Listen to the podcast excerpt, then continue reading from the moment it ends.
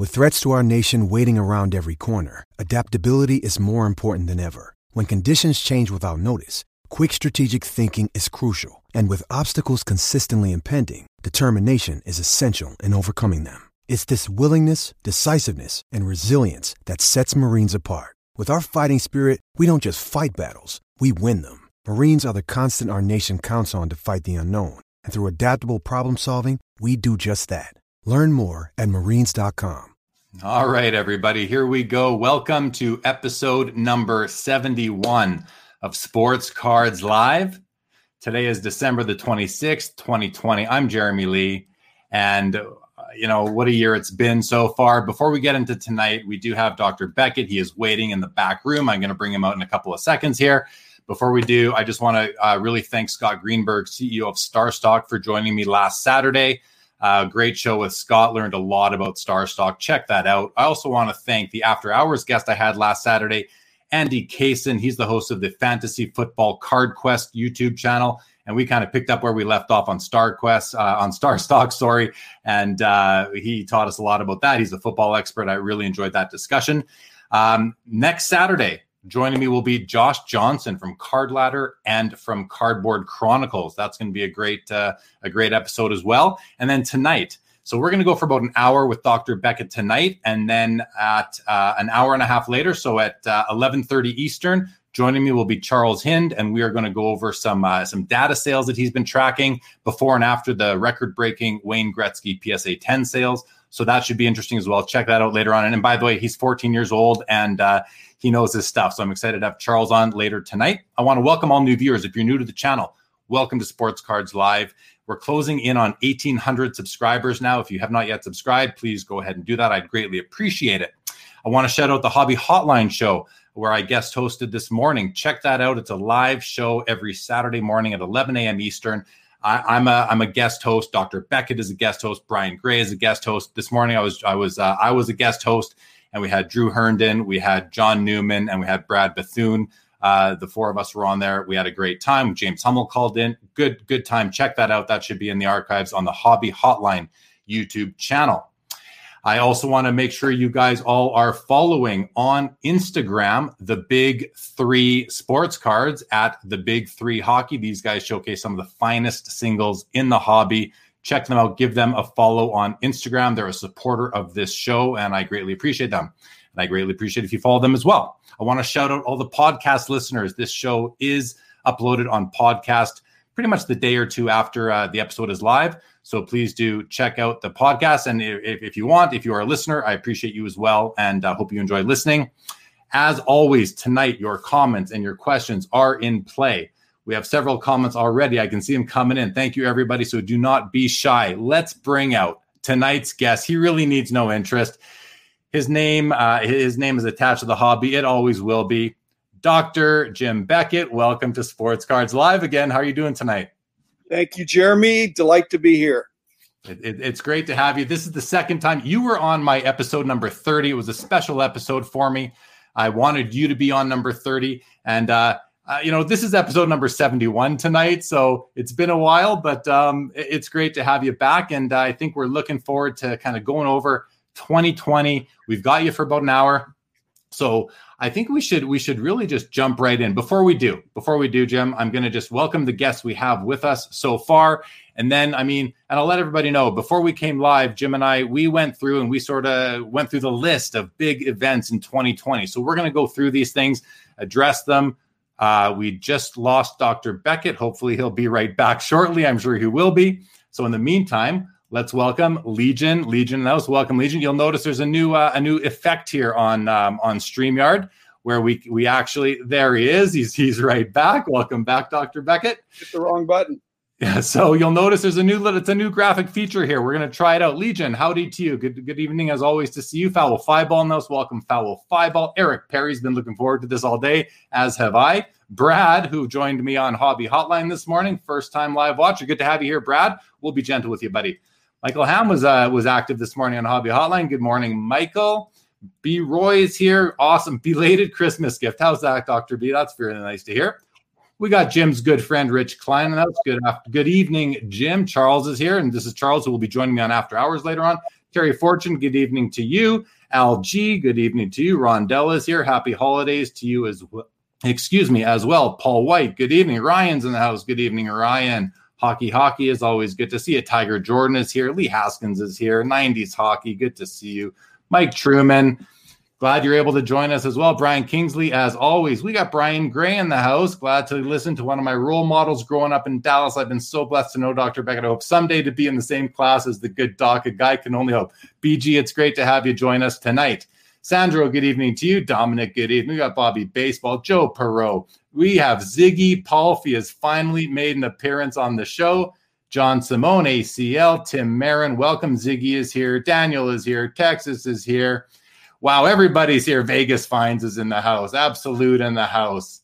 We got C Eddie B. We got Footy Cards. We got anonymous Facebook user. If you are an anonymous Facebook user, guys, I'm going to put it right down at the bottom on the ticker.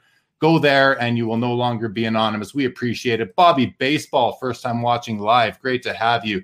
David G, welcome. Dennis is here. Bobby Burrell is in the house. We got Texas Car Dude here as well. All right. Welcome, everybody. Glad to have you all. All right.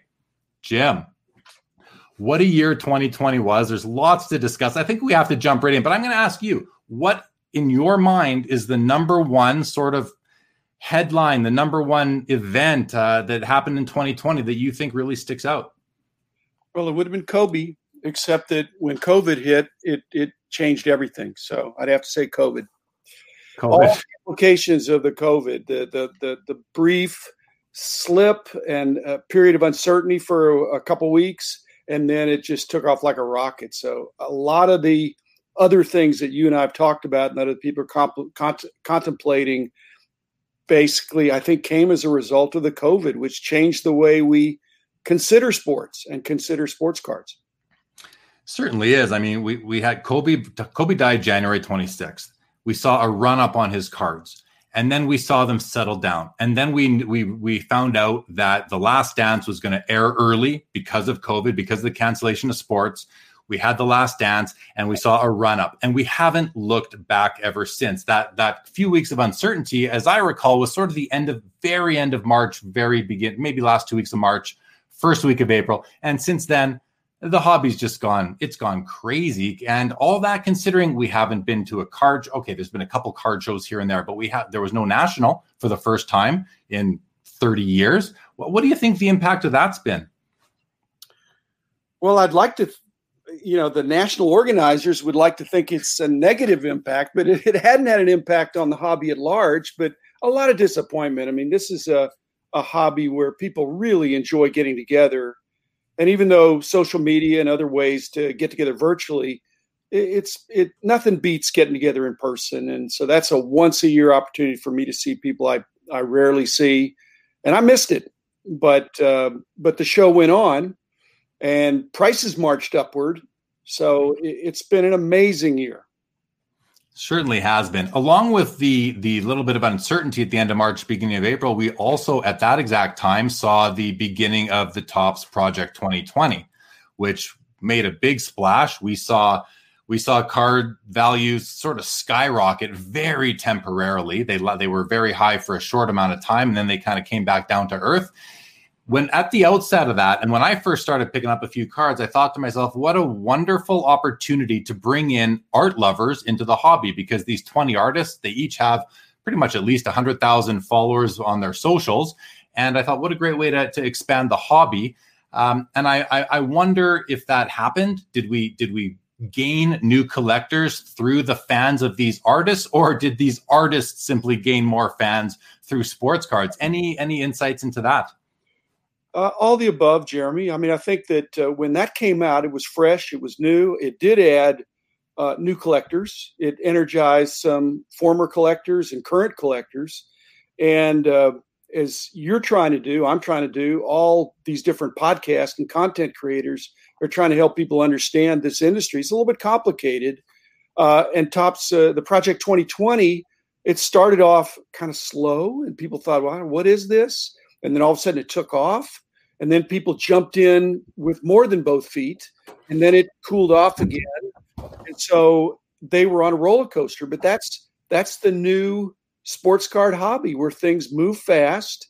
And so they got an education this year that uh, that the, the Project 2020 was not completely, it didn't get more and more golden as it increased. It There was a peak and then it dropped off a little bit. And, uh, but still, net, net, it was huge news and a big positive for Topps. Yeah, no, no doubt. I, I think it, I think it, uh, it, it, it, created so much excitement for for so much time, and uh, I guess you know, again, my hope is that we did capture some new individuals into the hobby through the the followings that these wicked artists did have. I mean, there's some there's some really really great artists, and they're young. These are young artists with with plenty of reach. We did. I'm sure we did, and that that really led into some of these uh, other things that we can talk about. Uh, some of the celebrity interest and uh, mainstream interest. I mean, that, that fed into that because it wasn't about uh, world record prices. It was about uh, take a, a very high end and classy way to take what most people thought was kind of the old fashioned baseball card and modernize it with these artists who were super creative. And uh, I, I, thought, I thought it was very impressive.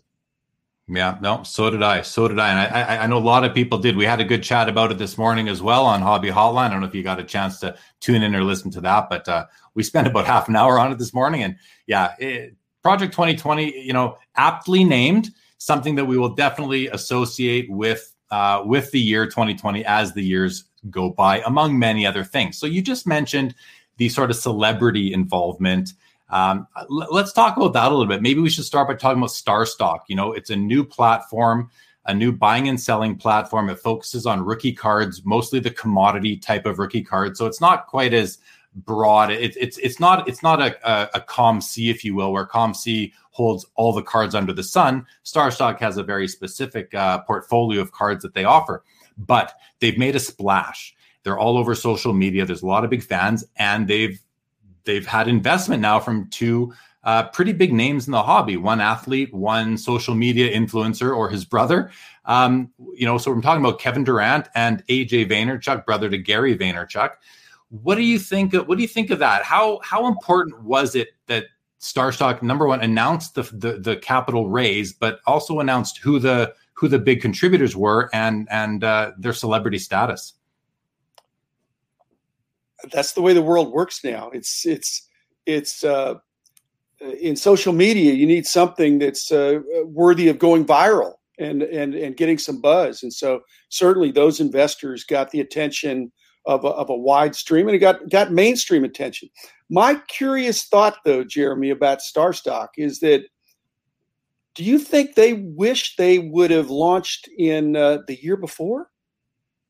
Because there was so much stuff going on this year and they jumped out and they had an exciting new platform but there was an awful lot of stuff going on now rookie cards have always been strong and they've been exceptionally strong this year but but uh, so this infusion of of, uh, of capital that was uh, earlier uh, this month, I guess, was uh, I think was refreshing. Was further affirmation that our category is not just hot, but it it it's future hot, as people are voting with their dollars for the infrastructure of our hobby. So yeah, I, I think it's a big positive, and I, I hope they do well.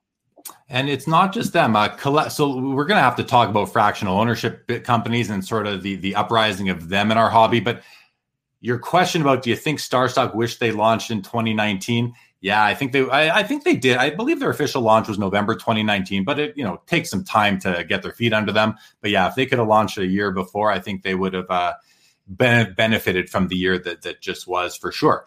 Um, fractional ownership companies, we've seen these guys also sort of appear and um, and and in a way, in a way, um, I don't say take control of the hobby, but uh, but really grab the hobby's attention in, in in a ferocious sort of manner. And we talk about celebrity involvement. I know that the fractional ownership company Collectable, whose CEO was on this show a few months ago, they've got involvement with Emmitt Smith, another big name uh, who's involved, I believe, from um, a marketing perspective, maybe even an, an, investment perspective. So, like you said, it's the way of the world right now, and um, the way of the hobby, I suppose. And uh, that's definitely another another.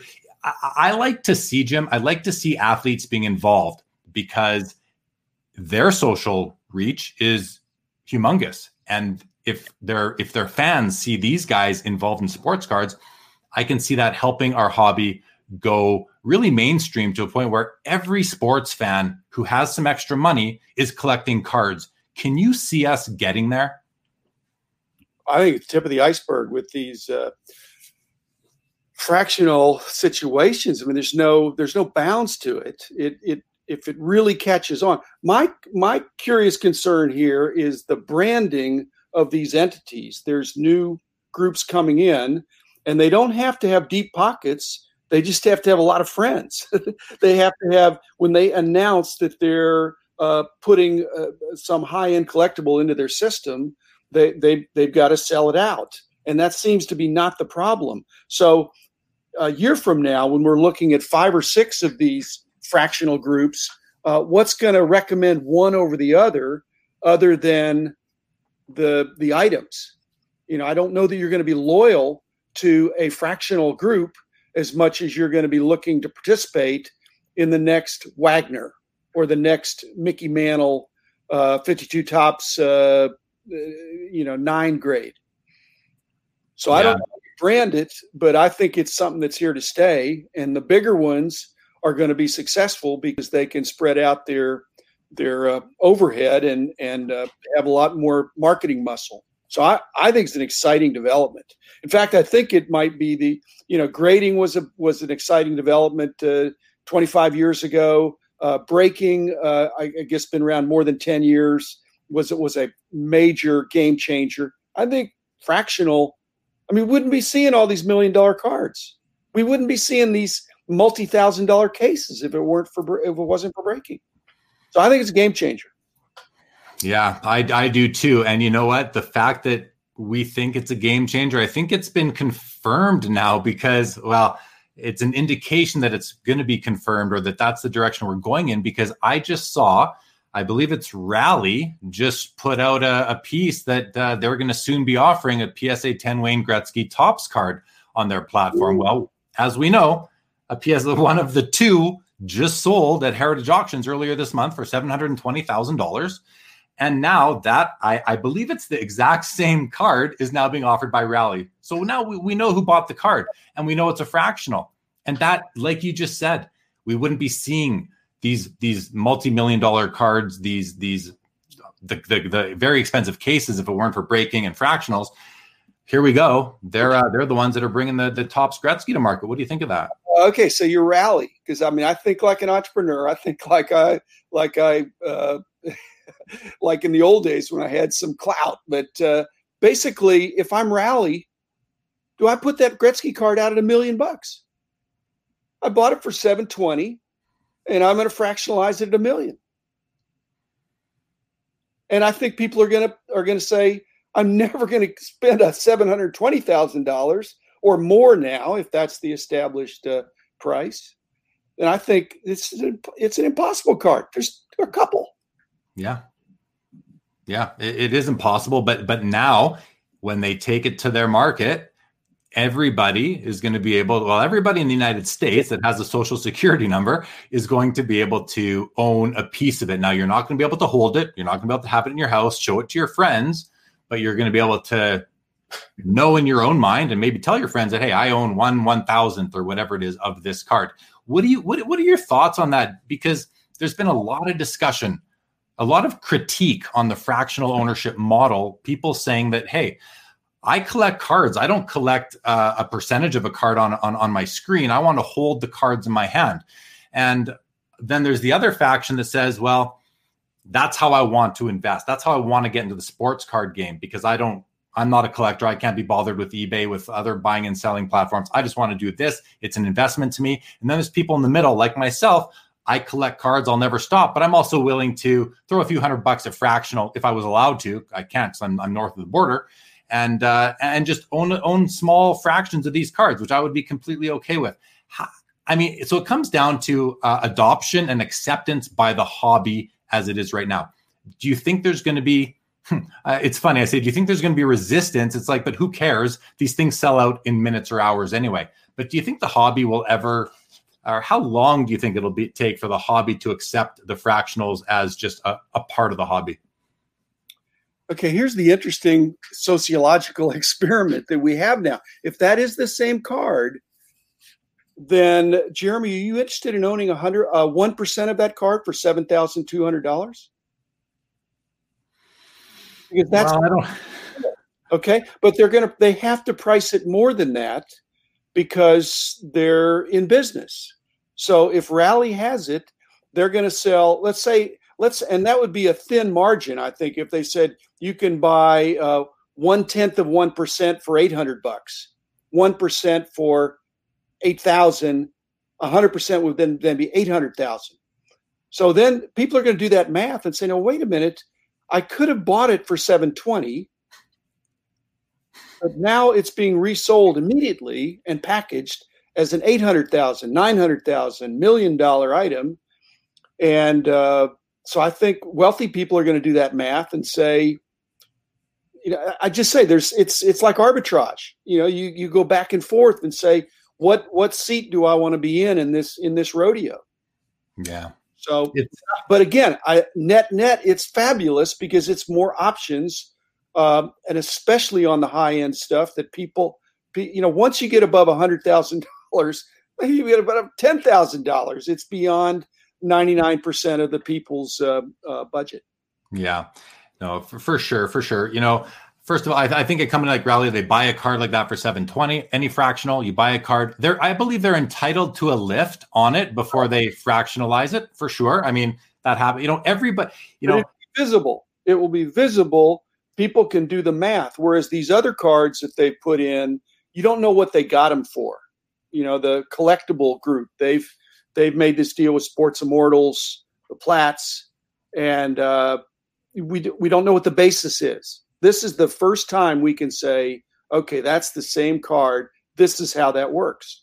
Yeah, yeah, you know, fair. And I think it's good that we have transparency in that now. You know, where they're taking cards from private collectors and bringing them in. I mean, then all you really have are comps, and hopefully you have comps, and they've based them on fair comps, taken a lift, a fair lift, and moved on from there. This Gretzky card Obviously, we know where it came from. You know, you, you mentioned would I want to own 1% of this card for $7,200 or 8000 or whatever it is. You know, the thing is, is that I, I believe, you know, you're always going to get a better deal when you buy in bulk. Buying in bulk in this case was buying the card all at once.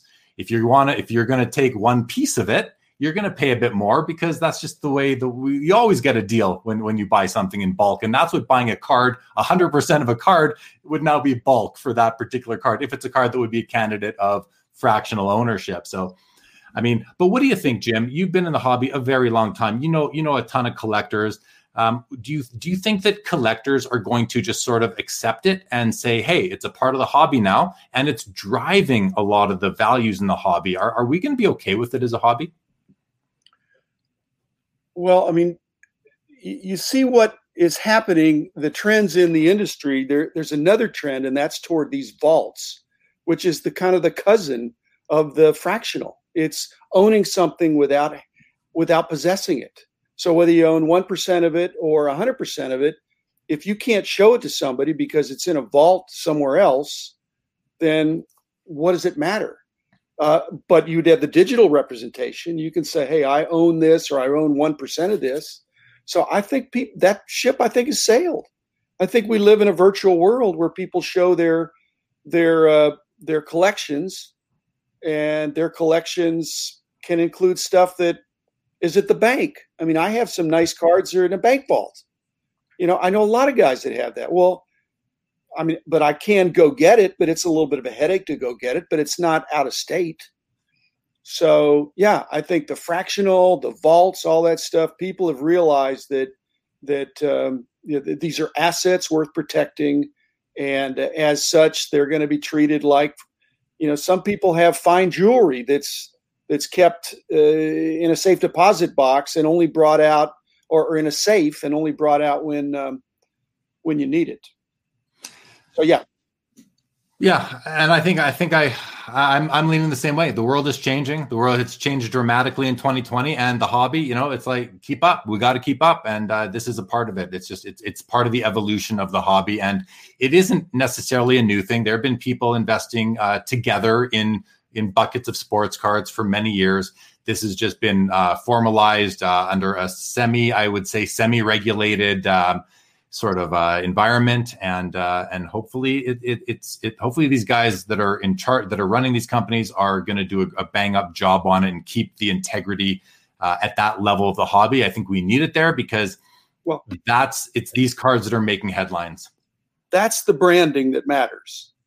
Is that if you, because all these fractional companies are probably not created equal, and hopefully they're all extremely reputable and have deep enough pockets to to weather cash outs or or you know things that would happen. But that would be the first dis, uh, distinguishing factor is if a if a if a fractional group was under underfinanced, that that wouldn't be good. So I want somebody that's got a lot of cards, deep pockets, uh, a lot of staying power, and if that if the power, that's why the bigger brands can. Uh, but it it could be within our industry or out in other industries. I mean, other industries are interested now in in uh, not just hockey or basketball or baseball or football, but anything. Pokemon. That's very true. Very true. Even Pokemon had a resurgence in 2020 with a lot of a lot of social media activity. Logan Paul and uh, Logic and all these things. So yeah, it was quite the year for Pokemon. So we had some big, big record breaking sales of modern cards. You know, I know there's a Honus Wagner PSA 3, I think just sold for the high in the high three millions, or maybe it was the low three millions, but seven. north of three seven? US three seven, yeah. Three seven US, yes. I mean, that's I believe the most ever paid for the Honus Wagner, even more than the the, the PSA 5 miscut jumbo that sold a few years ago, I believe, at Heritage.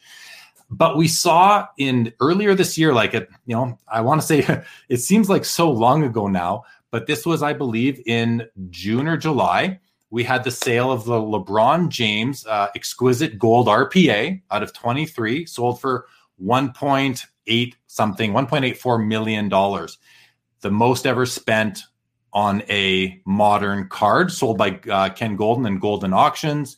And then shortly thereafter, he sold the Trout Superfractor for a 3.8 something and then the and then the the Giannis logo man one of one for 1.9 just just north of 1.9 million.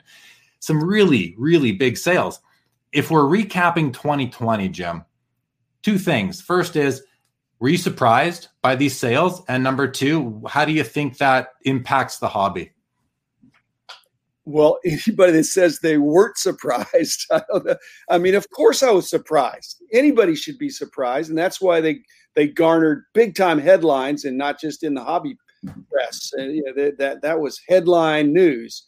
Uh, world record prices, hundreds of percent greater than than than the previous uh, record. So, yeah, I I am surprised, and I don't know that it's uh, well. The rate of increase is clearly not sustainable, but where it goes from here is is uncertain. Is is that a is there a plateau? I mean, again, the the comparison that people want to do. They always want to do the the most favorable comparison. Well, if that's worth this much, well then I can spend this much for another card. But again, there's other alternatives besides buying cards. There's buying houses. There's buying fabulous cars. There's buying, you know, so we're talking about real money here. And uh, it's a different category of collector now. And they're in and they're excited about accumulating uh, really rare and uh, and and very desirable items. A fellow uh, collector, uh, hobbyist uh, by the name of Rod Booth, he he posted on Facebook the other day that he just picked up an, like a, a vintage uh, Corvette, really beautiful vehicle, and my comment was, "But think about the cards you could have had instead of a." You mentioned you could buy a house, you could buy a fancy vehicle.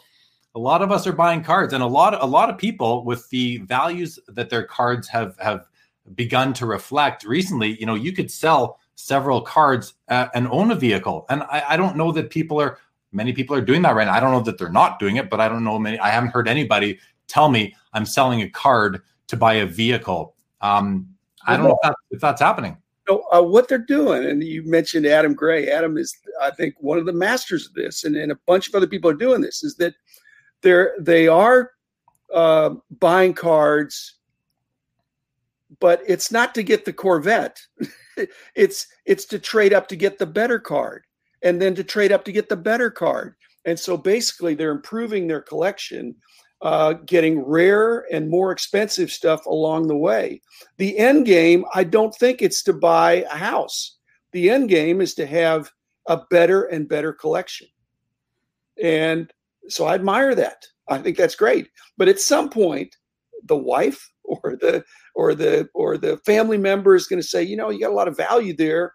We need something else uh, that that would be more uh, pertinent to uh, our daily life. Could you could you sell something? Yeah, no, for for sure, and that's the nice thing about big big bucks. Yeah, it's the nice thing about our, our collections, our sports cards, is that uh, they they carry value and they're they're they're quite liquid relative to other sorts of investments. You know, they're they're not. You know, you do need to go through the process of sending them to a consigner or listing them on eBay yourself or sending them to an auction house.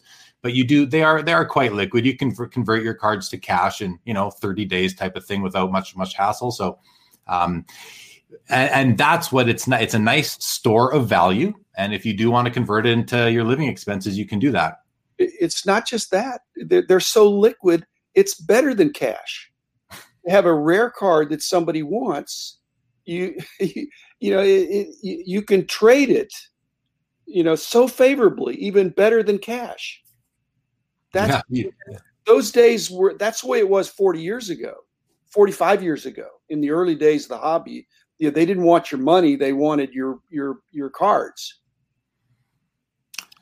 Yeah, it's uh, it, it's it's sort of a new frontier we're in here, where these cards are worth so much now. You know, we saw those sales uh, at at Goldin auctions earlier this year. We've seen some big auctions at Heritage, among other auction companies, and we've seen you know, it's been a, a famous saying lately: "A rising tide floats all boats," and we've seen that really trickle down to a lot of the other cards in the hobby. You know, while the top end Michael Jordans are selling for for tons of money, you know, 60, 70, $100,000. I'm not talking about his rookie, I'm talking about these rare 90s inserts. We're also seeing some of the more common Michael Jordan cards that were $500 a year ago are now $5,000. So we we're seeing a lot of that and I think a lot of people are feeling priced out. Cards that have been on their want list for 5 or 10 years are now just out of range for so many people if not most people. What do you think that the impact of that is on the hobby in the long run? Is it is it good, bad, or kind of just like it's in the middle? You know, it just it is what it is. What, what are your thoughts on that? For most of my hobby life, people have lamented they wish they'd gotten in earlier. I wish I'd gotten in earlier uh, because there's a there's I mean there've been some hiccups, but generally prices have marched up, and so you're wishing you got in a couple years ago and you bought this stuff. So that's that's just the mindset of the collector. But uh, you know, at the risk of being a little bit negative here, the the rising tide raising all boats. That that's not what the global warming people say. They say the rising tide is going to flood the villages, it's yeah. going to overwhelm, and so we there. You, you don't want the tide to rise too fast. That, that's that's my you know my uh, voice of experience or being a uh, the uh, a little bit of a sage in the industry is things don't need to go up. They don't need to double every three months. They they could if they double in three years. That's terrific in the stock market. That's yeah. that's great for private equity.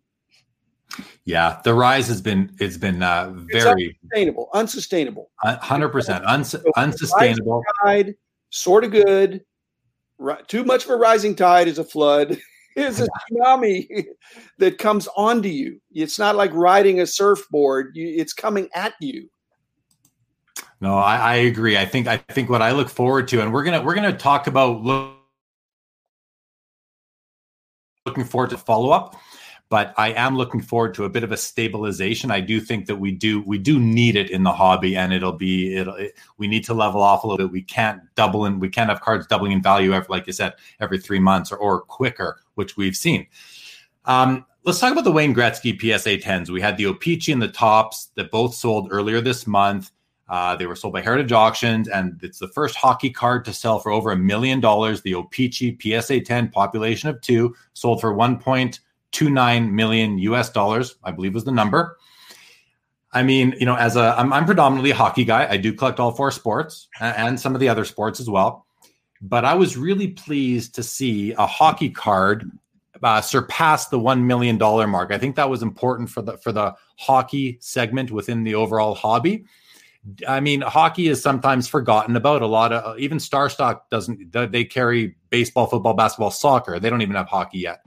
Uh, a lot of people you hear them mention baseball, so, baseball, football, basketball. Hockey's not mentioned. Do you think that the sale of the Gretzky PSA 10 for that kind of money is going to help put hockey on the map a little bit more uh, across the whole hobby?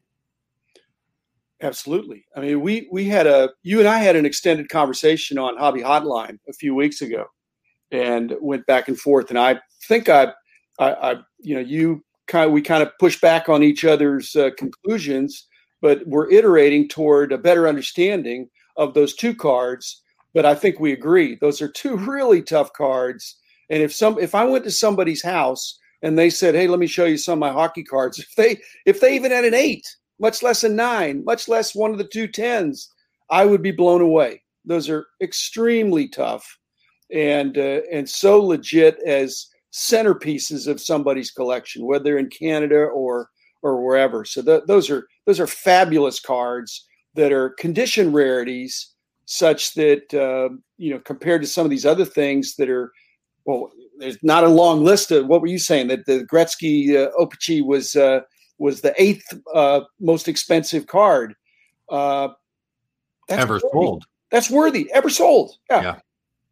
Yeah, and that that's not the eighth highest auction hammer ever because you know we've had multiple Honuses, multiple Mickeys, that sort of thing. But yeah, that's bit that was my understanding. Uh, the eighth highest sold. I, I, don't think it was me that said that, but I, I did hear that as well. Okay. But hockey is there. There are a lot of hockey cards uh, uh, uh collectors out there, and uh, I'm not saying there there are more than football or baseball or or basketball, but they're at least as passionate yeah. So why shouldn't they have their best card being right up there?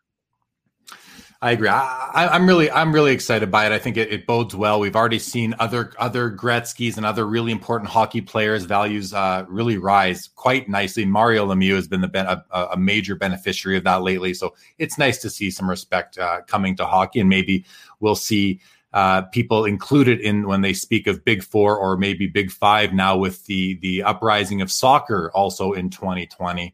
Uh, soccer really seems to have uh, grabbed the hobby's attention, and uh, I think it's a wonderful thing. It's an international sport, maybe the most popular sport in the world, and so it was only a matter of time there. Uh, anything to add about soccer? Well, there's a, there's a you know, we've mentioned liquidity. There's also kind of velocity, the kind of the velocity of sales. And then the other thing I'm thinking about is kind of adjacency, is that there are so many uh, near, you know, kind of alternative kind of choices that in this hobby, when you go after something, oh, that's getting expensive. There's something else that's very similar to it that may not have gone up yet, and so you can sell things quickly. You can uh, you can get money out of them and there's if you've got a bunch of money and you want to get something cool about a player, if you study it, you're liable to find something that hasn't gone up yet instead of tracking for the card that that's world record price already. Find the one that's not a world record price. Yeah. Yeah. Okay, let's let's switch gears a little bit. You mentioned Adam Gray a few minutes ago. I want and you know Adam Gray, a friend of mine, the Real Twenty Seven guy on Instagram, has uh, created a new magazine for the hobby called the Basketball Card Fanatic. It's a subscription based magazine, and it's I, I lead with that because we've seen an uprising in hobby content. This this show, myself on, on YouTube and, and Facebook, Twitter, I didn't exist in this in in this uh, virtual world uh, with my face a year ago. I do now, as of 2020. We've seen the uprising of hobby content, live shows, YouTube, Instagram is blown up as a major place for the hobby to congregate.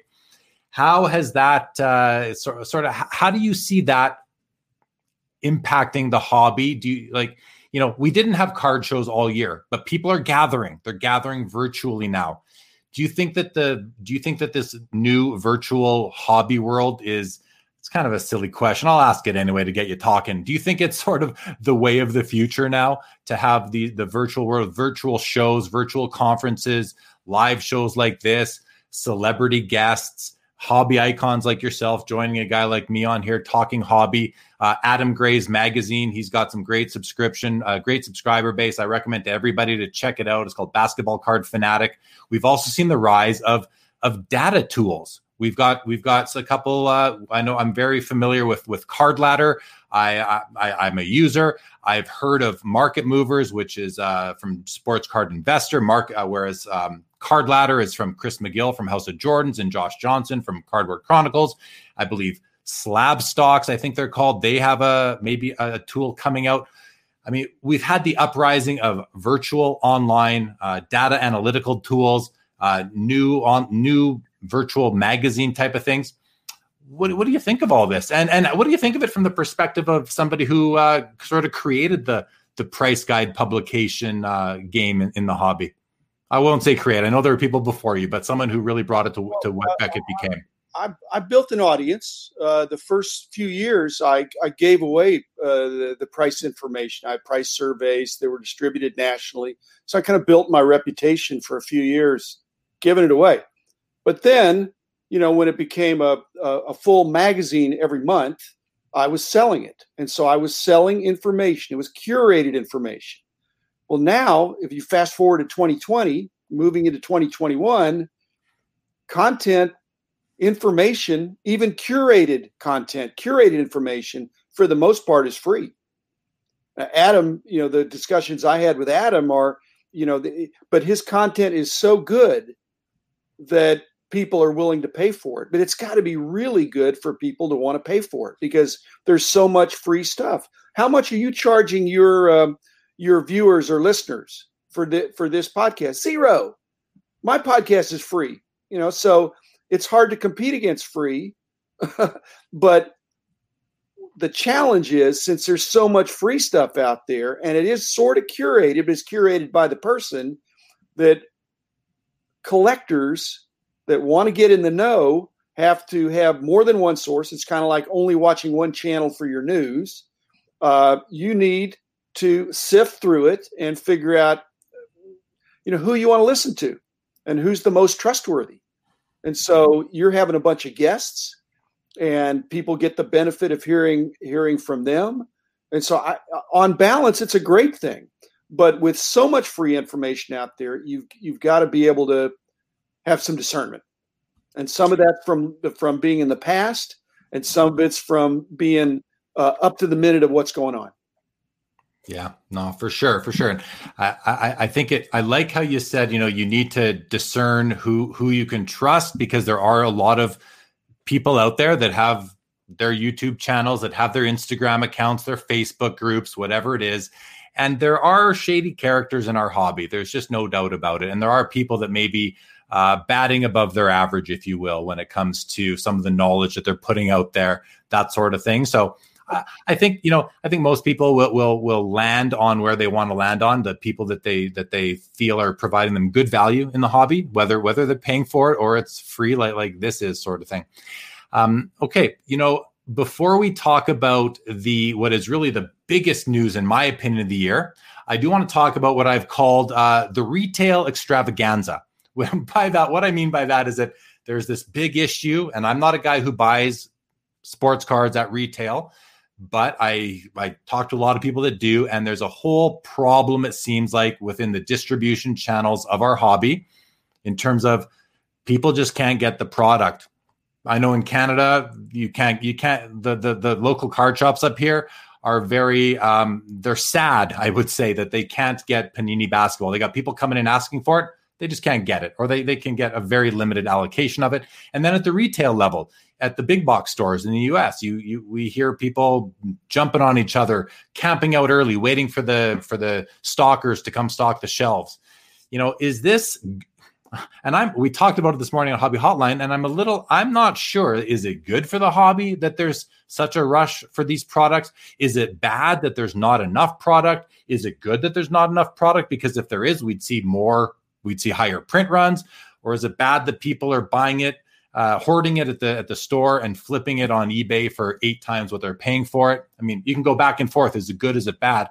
Do you have any thoughts on the distribution channels that we've or the, the flaws within the distribution channels in 2020? they're flaws. I mean, basically, what's going to happen is there are going to be some changes going forward. They're going to they're going to increase the price, or they're going to tighten up uh, some of the rules for some of these mass retailers. But what's happening now? Th- there's an ebb and flow, and so they've got to figure out new packaging or or like I say, increasing the price doesn't seem to be the answer. And you can't really control. Hey, you can't you can't mark this up above a certain amount. It's you know we live in a free world, but uh, they're going to change. They're going to change it. So they're going to raise the price. Probably, I think they have to raise the price because so, my problem is twofold. Because I don't have a problem with the shelves being empty if they're being bought by collectors, but I don't like it if they don't if they don't ever make it to the shelves. You know, uh, under the table deals. I don't like that, and I don't like it when people that don't know anything about the hobby can clean something out and triple their money to me, that's and and that's been happening. So the card companies are going to have to raise their prices or, or change their packaging in some way, and it's probably going to price out some people that were casual buyers. Um, so again, it's the better problem to have than than what we had 30 years ago, where there were mountains and stacks of of unopened stuff that was stale. There's nothing. If something's stale on the retail shelves now, it's it's a dog. It's bad. Yeah. Yeah. You know, interesting stuff. And I, I got to just mention to all the viewers right now, everybody, I do apologize. I have not been keeping up with the comments since I, I welcomed everybody earlier on in the episode. We are on limited time with the good doctor this evening. So we're, we got about another 12, 13 minutes with him. Um, so I do want to get to, again, what I believe is the biggest news of the year. But in the meantime, I just want to mention everybody, thanks for joining. If you're not yet subscribed to the channel, please do. Dr. Beckett will be joining me back here two weeks today for part two of this discussion. So be sure to subscribe to the channel, you know, hit that like and all those wonderful things that us uh, guys with shows on YouTube like to ask you to do. I greatly appreciate it, especially seeing the subscriber the subscription level uh, build up. So please subscribe if you don't mind. Thank you very much. Okay. Jim, the biggest news in the hobby this year, in my opinion, I was going to make a joke, but I can't think of one, relates to grading and the fact that, um, as, as, you said earlier, you know, grading changed the hobby in the late 90s, 2000s, and then breaking changed again in 2010. Fractional seems to break it this year. It's like every 10 years, something breaks into the hobby and changes it.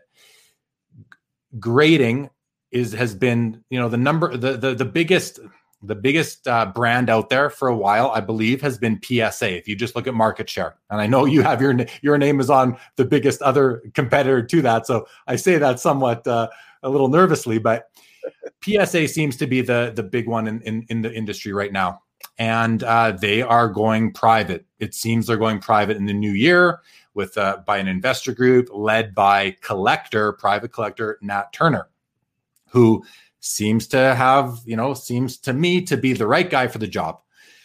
What what do you think this means? Like 2020, we're going to remember Project 2020, we're going to remember COVID. We're going to I think we're going to remember these big record-breaking sales at Heritage and Goldin, and I think we're going to remember that PSA went private and went private headed up by Nat Turner. What do you think the legacy of this transaction is going to be and do you think it helps the the grading industry moving forward? I'm going to try to answer this in a fresh way, Jeremy, because we talked about this last month on our on the hobby hotline a little bit. But basically, it's totally positive to me that uh, that Nat Turner is leading a group to to to to buy the company. You know, the the privatization is another is another aspect, and I the, the only fresh thought I had about that is that I think it's really good for this this industry to have a public company that can be a bellwether for how well the the industry is doing. So I do think I'm going to miss that. That Wall Street uh, is not going to be able to track that PSA was really doing great this year. They're going to be private. I mean, if, if this sale goes through, and so I miss that because it's it was it was an indication of the robust health of our of our industry. Um, but you know, when you want to get headlines in the the in the Wall Street Journal, seven hundred million dollars is a is a bigger headline than 3.9 million or any of these other prices for individual cards. I mean, it's it's investors betting on the infrastructure of our industry, and that's that's uh, I think it's terrific. I'm really looking forward to seeing what Nat and uh, and uh, and uh, and Joe Orlando still uh, what's going to happen with the new energy and some innovation within uh, within PSA and and again, you're rising tide raising all boats.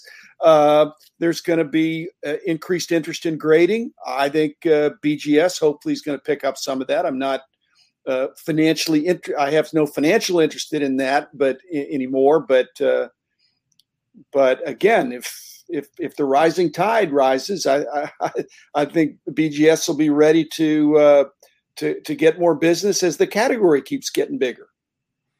The hobby has had issues with grading and grading companies for quite some time now with the change of leadership, the upcoming change of leadership uh, at PSA, and I've heard a lot of people say, "I've heard this is going to happen, that's going to happen." I mean, you're you're you can't have heard anything that's going to happen. These guys haven't haven't taken over yet, so whatever might happen, we you're just it's all hearsay at this point. Is my I would have to think.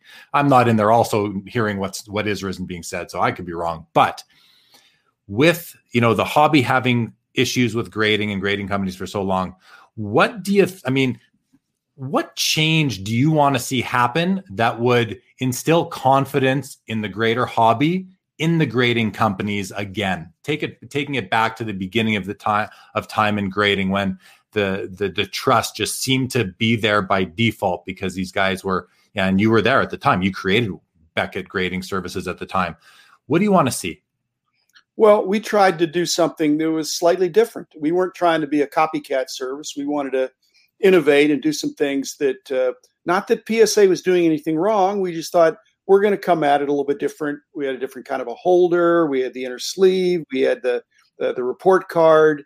Uh, we had a different kind of pricing and and bulk uh, uh, pricing model. So we were doing some things different and and and so many of the people said we we like your model, and many of the people said no, we we still like PSA, and then SGC had had their uh, their fans as well.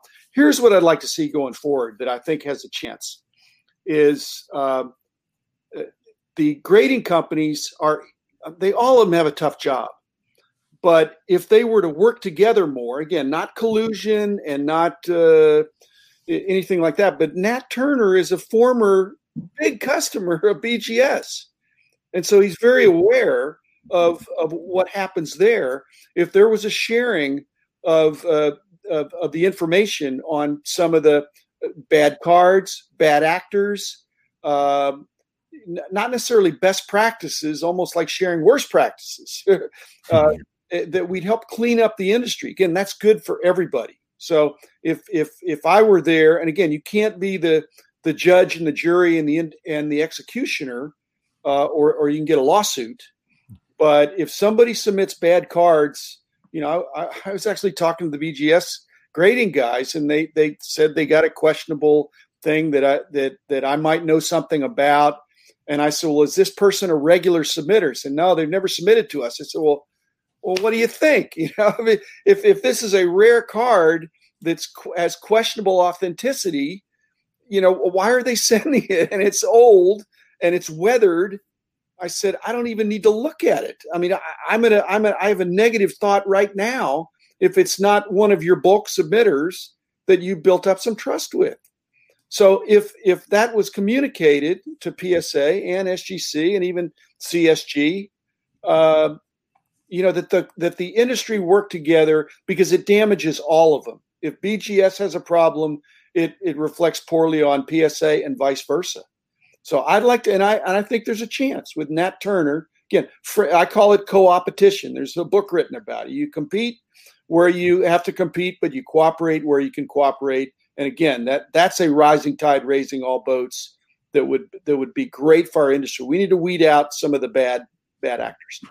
You know, man, I, I love it. I love it because you just gave us something a, real great nugget there. What and to summarize, knowledge sharing amongst the the, the big grading companies, the the PSA, the the Beckett Grading Services, SGC, CSG, get these guys talking to each other, sharing knowledge where they can for the benefit of the hobby. I think that would instill a lot of trust in a lot of the hobby and would rise the the tide, rise all those ships.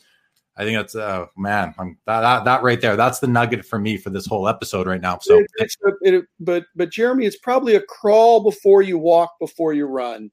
I'd like to see steps in that direction. I mean, I, I don't have any clout anymore. I just I'm this old guy that's saying here's what I'd what I'd love to see. But if if if some of the people took it to heart, I think it'd be a net, again net positive for our industry that we'd have less bad stuff out there. Same would go for for Steve Grad and and uh, you know Jimmy Spence and all the different uh, and, and PSA DNA that the autograph authenticators would would work together again, not work together is too strong of a word, but that there there there'd be a collegial, uh, you know, if there's yeah, just just a little bit of cooperation. Yeah, and I agree. You know, let's walk before you run, and but let's evolve and get to that point uh, eventually. At least work towards it. Like I don't, I don't think we're going to see that co-op co-opetition happening uh, right away. But yeah, I, I, think that's something that we can definitely strive for, and, and uh, you know, keep make our voices heard as a hobby. That that's what we'd like to see. And if you know, like you said, um, it would it would benefit everybody. I have to think it would benefit everybody. We are un, we're it's unregulated. This hobby's unregulated, so we need the the power players to do their best to protect the future of our hobby. I believe. Okay. Listen, I mean, we've we've uh, we're we're just about at the hour mark. So before I let you go, I just want to I want to show you something here. I'm going to share my screen briefly. This is a one of my most recent uh, card pickups, Jim. Here it comes. So this uh, is the. Uh, you're the one that bought that. I'm. Why did I buy it from you? I just picked this up yesterday or the day before on COMC. It's a 1992 Topps Stadium of Stars, Jim Beckett III, BGS. Oh, I, I, certainly was the original owner. That that's that's my it's kind of my Topps rookie card. Is this this is your this particular copy? It's yeah, a true gem. Yeah, yes. I mean, come on. It, uh, it was uh, it was uh, made in '92. They made there's a whole sheet of of uh, a bunch of guys in it. Yeah. So in fact, I, I, have an episode coming out on on that with a guy that's trying to get the set, uh, and a bunch of my teammates. Rich Klein has one.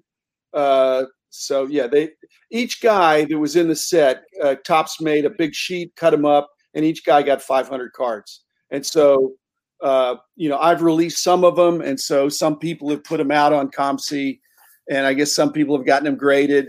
And uh, I've autographed a few, and uh, you know it's just kind of crazy when I autograph them. I've got to send them in to Steve Grad to let him authenticate me. I say, Steve, it's me.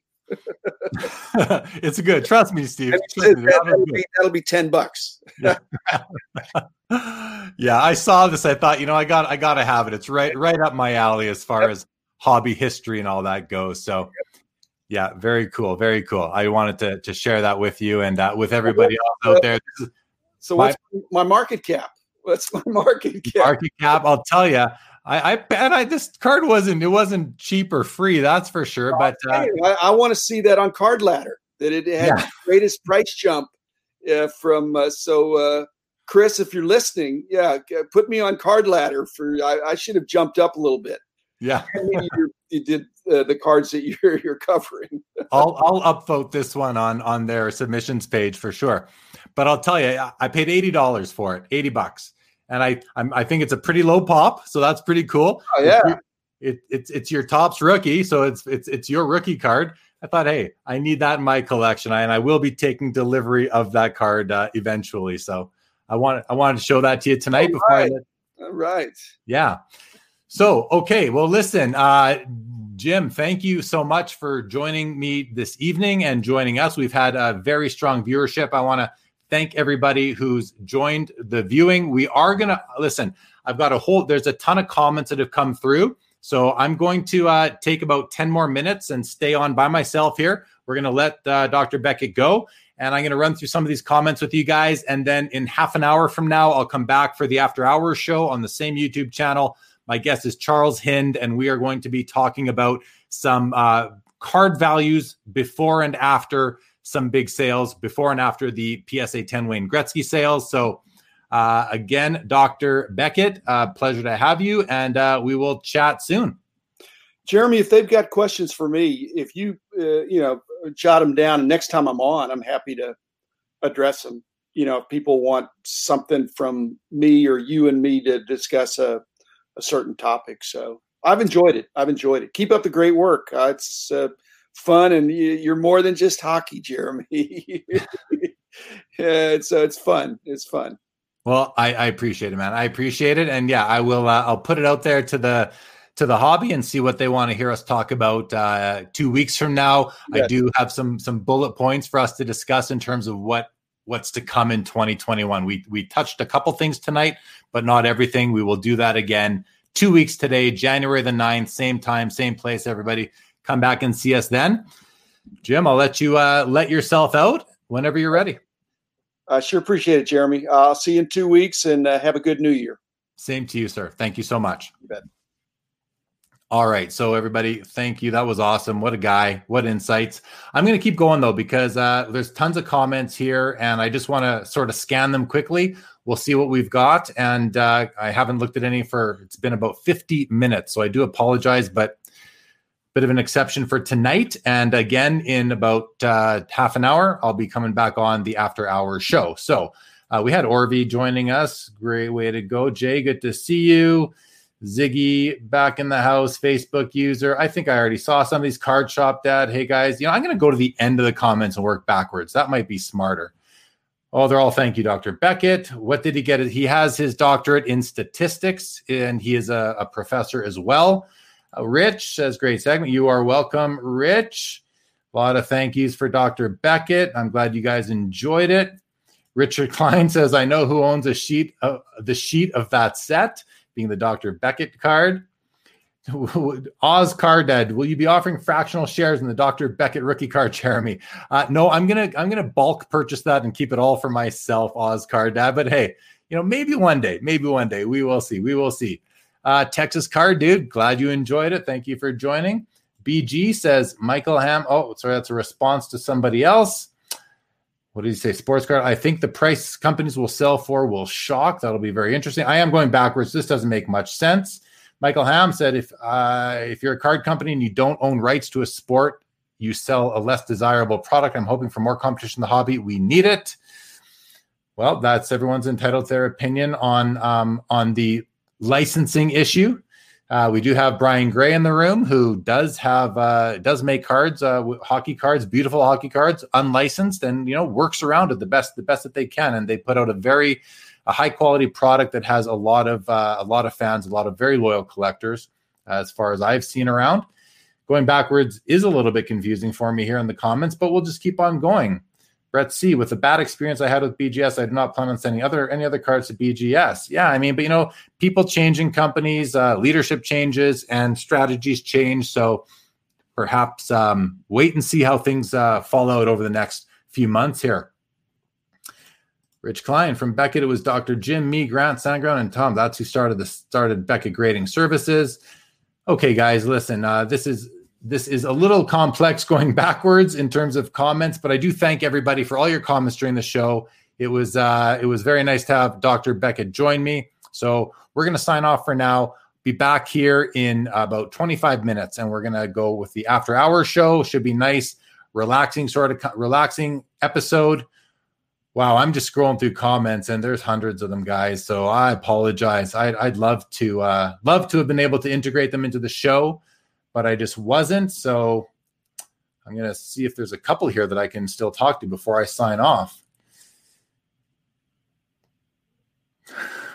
Don't give Jeremy ideas to charge us for the show. No charging coming, Terry. No charging coming.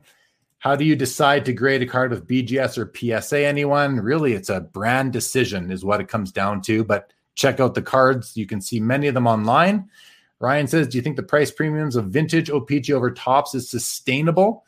I certainly do believe it is. I certainly do believe that they are sustainable. They've been that way for really since the beginning of time. I don't know why that would change. Terry says, I think PSA is pricing themselves out. I would rather put 50 towards another card than getting one graded. Yeah, you're in the minority, Terry. I think when it comes to a lot of cards, though, they're, they're not pricing themselves out. I, I, do not agree with that. I think they are, um, I think they still have a ton of business. And I think that we're going to see uh, the pricing change. And I'm not I, I, in one direction or the other, but I think it will be, they will optimize the pricing. They will find that, that, that sweet spot for the, for the hobby and for themselves I believe they will. I think they're. I think the new leadership is going to be smart enough to make sure that that happens. I hope they do, one way or another. Product allocation starts with the manufacturer pricing being so high for hobby boxes. Also, we need multiple authentication to stop the bots. Yeah, the bots are a whole other thing that I've been hearing about. Not too familiar as someone who doesn't buy products online very often, if at all. All right, guys, good enough. So, listen, that, that's it for now. Thank you, everybody, for joining. I will be back, as I've said five times already. I will be back in 20, just over 20 minutes with Richard for after hours. Please join us then. This was fun. Thanks everybody for joining. It's been an awesome 2020. Appreciate everybody watching. Appreciate your subscribership. Appreciate your your engagement during the show. Uh, join the Facebook group under the same name, Sports Cards Live. Over 600 members there. Come check that out. Follow me on Instagram. I'll put that up right there. Also follow the Big Three the Big Three Hockey on Instagram. These guys showcase awesome cards on the regular. Here's my Instagram, Twitter, and the Facebook group information. If you care to follow me on socials, that's where you can find that. And of course, coming up a week today, Josh Johnson of Card Ladder, as we discussed with uh, Dr. Beckett, as well as Cardboard Chronicles, another great YouTube channel, will be joining me, followed by Dr. Beckett again two weeks today. But in the meantime, that's it, guys. I'm out. Thank you for 2020. It was awesome. Really appreciate everyone's just everyone watching and, and the encouragement along the way. Really, the encouragement, the support has meant a lot to me. And it's really helped to uh, bring better guests and uh, hopefully provide great content. So I appreciate y'all. We'll see you back here in 20 minutes. Good night. Seeking the truth never gets old. Introducing June's Journey, the free to play mobile game that will immerse you in a thrilling murder mystery. Join June Parker as she uncovers hidden objects and clues to solve her sister's death in a beautifully illustrated world set in the roaring 20s. With new chapters added every week, the excitement never ends. Download June's Journey now on your Android or iOS device or play on PC through Facebook Games.